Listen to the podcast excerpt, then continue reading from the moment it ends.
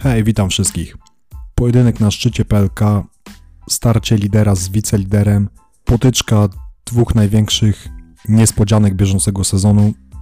To musiało generować emocje i emocji rzeczywiście nie brakowało w hali mistrzów, ale niestety dla nas bez happy endu, bo Czarni Słupsk wygrali we Włocławku 75 do 80. Tym samym przerwali naszą piękną e, serię z meczów bez porażki, która zatrzymała się na sześciu spotkaniach i cały czas jest jednym z, na, z najlepszych wyników w naszej historii całej. Wiadomo było, że kiedyś ta seria ulegnie zakończeniu, zostanie przerwana, ale nie ukrywam, troszkę martwi mnie to, boli bardziej, że nastąpiło to w spotkaniu z czarnymi. Dlaczego? Bo czarni to czarni.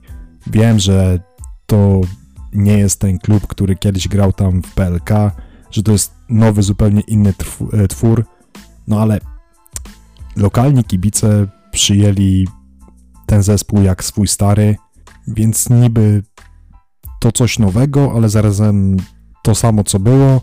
Ogólnie zamieszana sytuacja, chora wręcz sytuacja, nie mój problem, nieważne zresztą. E, drugi powód, dlaczego mnie boli ta porażka, to byliśmy rewelacją tego sezonu, trzeba to otwarcie przyznać, podobnie zresztą jak Czarni.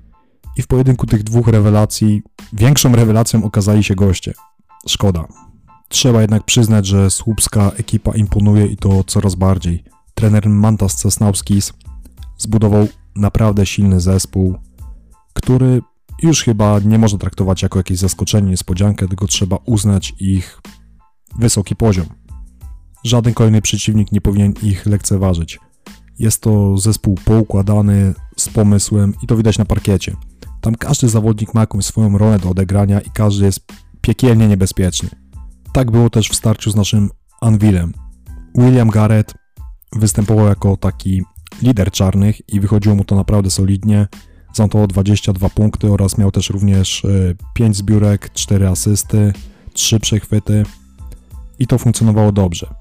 Ale ważną rolę, ważne zadania wypełnili gracze raczej z dalszego planu. Taki Bartosz Jankowski zaaplikował nam trzy trójki w ważnych momentach, podobnie zresztą jak Dawid Słupiński, który miał 2 na 2 z obwodu.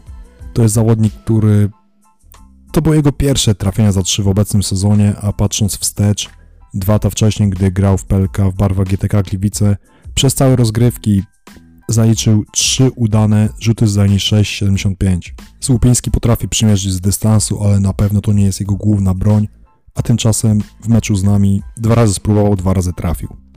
Zresztą w ogóle Jankowski i Słupiński to przecież, przypomnę, ludzie od nas, którzy pierwsze koszkarskie szlify zdobywali w barwach Anwilu, a teraz przyjechali w koszulkach czarnych Słupsk i nas załatwili, mówiąc wprost i kolokwialnie.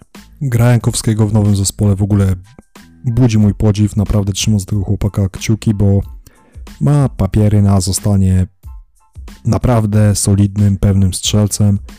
I tak w nawiązaniu do naszego wcześniejszego spotkania z Arką, wytykałem tam gdyńskiemu klubowi pewną, pewien brak logiki właśnie odnośnie tego gracza.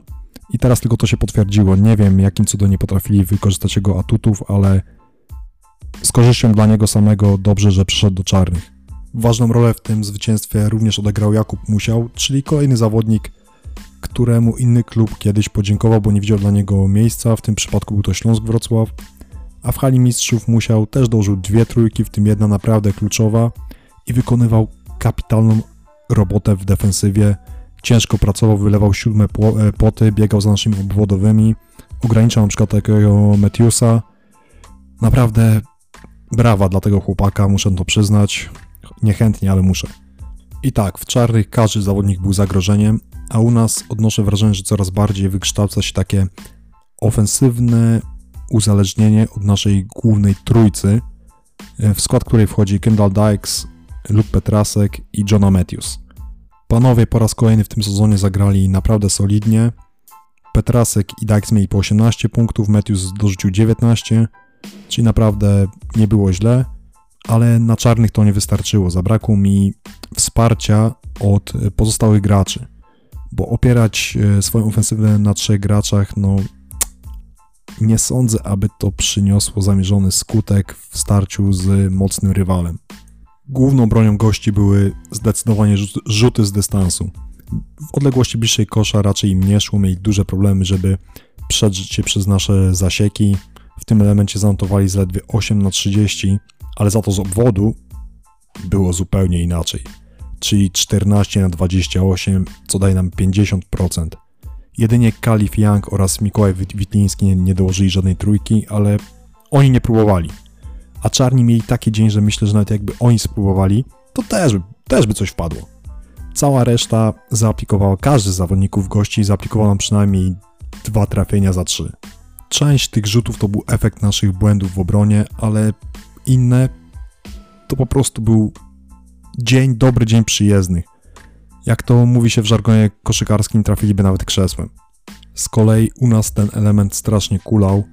Zanotowaliśmy tylko 5 na 24 z obwodu. Matthews trafił 3 trójki, Petrasek dożył 2 trójki i to tyle. Oj, zabrakło tych rzutów, zabrakło.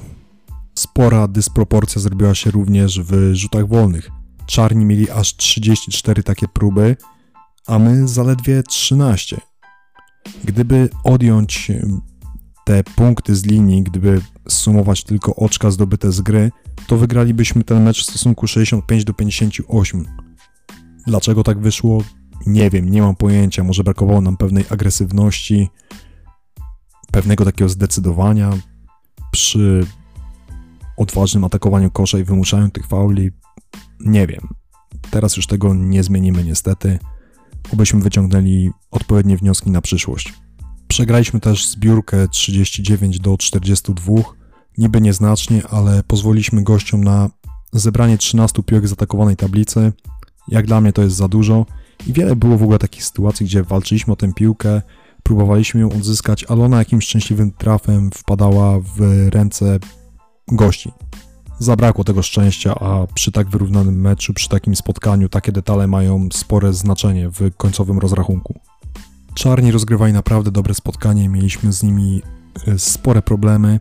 Na początku czwartej kwarty wyszli nawet na 10-punktowe prowadzenie, które tego dnia było ich najwyższym, ale my nie składaliśmy broni, my znowu wydobyliśmy z siebie dodatkowe pokłady sił, znowu pokazaliśmy charakter, wrzuciliśmy wyższy bieg, zaczęliśmy odrabiać straty, zaczęliśmy grać naprawdę dobrą defensywę, dzięki temu zanotowaliśmy zryw 9-0, i wyszliśmy nawet na jednopunktowe prowadzenie. Niestety szybko popełniliśmy bardzo poważny błąd w defensywie. Zagapiliśmy się, przez co Jakub Musiał został na otwartej pozycji z dystansu, no i skarcił nas trójką, która okazała się kluczowa dla losów tego spotkania. Chociaż później mieliśmy jeszcze swoje sytuacje. Z dystansu próbował Petrasek, Dykes nie trafił e, swojego wejścia na kosz, Matthews próbował z pół dystansu, ale piłka potańczyła na obręczy i wypadła. Zabrakło, zabrakło trochę szczęścia, zabrakło chłodnej głowy. Chociaż później los dał nam kolejne szanse, ale ich również nie wykorzystaliśmy.